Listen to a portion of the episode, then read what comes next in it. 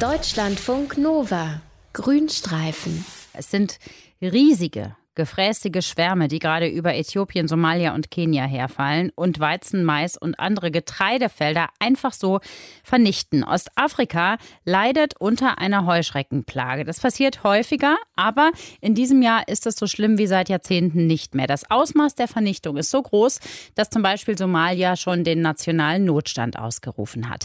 Wie es zu diesen immer wiederkehrenden Heuschreckenplagen kommt und welche Möglichkeiten es gibt, gegen diese Heuschreckenschwärme vorzugehen.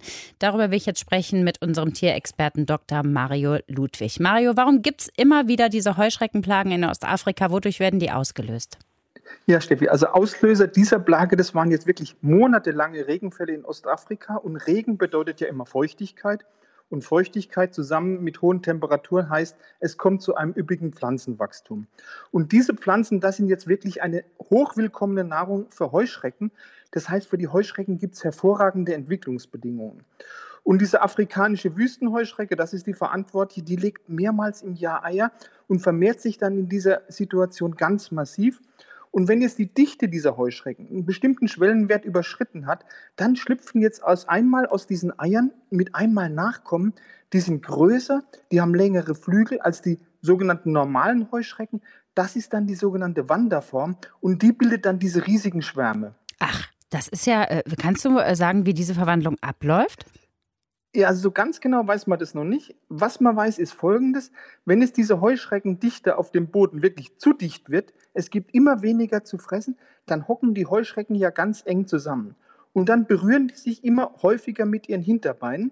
Und neueste Forschungsergebnisse sagen jetzt, genau dieser Berührungsreiz, der ist es, der die Heuschrecken dann letztendlich dazu bringt, diese Wanderform auszubilden, weil durch die Berührung werden so spezielle Rezeptoren an den Beinen gereizt und diese Rezeptoren lösen dann eine massive Ausschüttung von einem Hormon namens Serotonin aus. Und das Serotonin sorgt dann für die Umwandlung zur Wanderform. Wer bestimmt eigentlich, wo so ein Schwarm hinfliegt und sich niederlässt? Also gibt es da so wie bei den Bienen eine Heuschreckenkönigin sozusagen, die das anführt, diesen Schwarm? Nee, also eine Heuschreckenkönigin gibt es nicht. Es gibt auch keine anderen Führungstiere, also keine Könige. Im Schwarm, da gelten einfach so die, die einfachen Regeln von einer gewissen Schwarmintelligenz. Also immer zum Nachbartier schön Minimalabstand halten, sich in die gleiche Richtung bewegen wie das Nachbartier.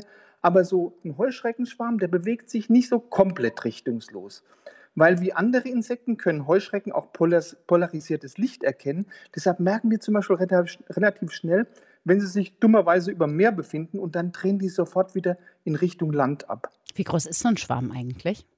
Also der kann richtig groß sein. Also der kann ganz gewaltige Dimensionen haben. In Kenia ist jetzt zurzeit ein Schwarm unterwegs, 60 Kilometer Länge, 40 Kilometer Breite. Mhm. Es, man hat schon Heuschreckenschwärme mit Milliarden von Tieren, Gesamtgewicht 1500 Tonnen registriert. Das ist schon sehr, sehr viel. Das ist sehr, sehr viel. Das ist riesig. Kannst du denn auch zum Schaden, den die anrichten, irgendwie Zahlen sagen?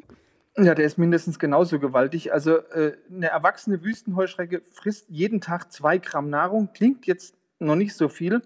Äh, das ist etwa das Gewicht, was sie selbst wiegt. Aber wenn du dir jetzt vorstellst, 150 Millionen Heuschrecken lassen sich gerade mal auf so einem Quadratkilometer Ackerland nieder, dann ist dieses Feld in kürzester Zeit leer gefressen. Mhm. Was kann man denn machen gegen diese riesigen Heuschreckenschwärme? Also wenn die sich erstmal zu einem Schwarm vereinigt haben, dann bleibt nur noch eine Bekämpfung mit chemischen Insektiziden. Die werden dann mit speziellen Sprühflugzeugen ausgebracht. Am besten machst du das in der Morgendämmerung, wenn also die Heuschrecken noch auf dem Boden hocken und sozusagen noch nicht auf Betriebstemperatur sind, dann kannst du die wirklich mit einer einzigen Sprühaktion erwischen. Aber im Augenblick ist es Corona-bedingt sehr schwer, weil die Ausgangssperren in den betroffenen Ländern in Ostafrika, die verhindern einfach den zeitgerechten Einsatz von diesen Pestiziden ganz massiv.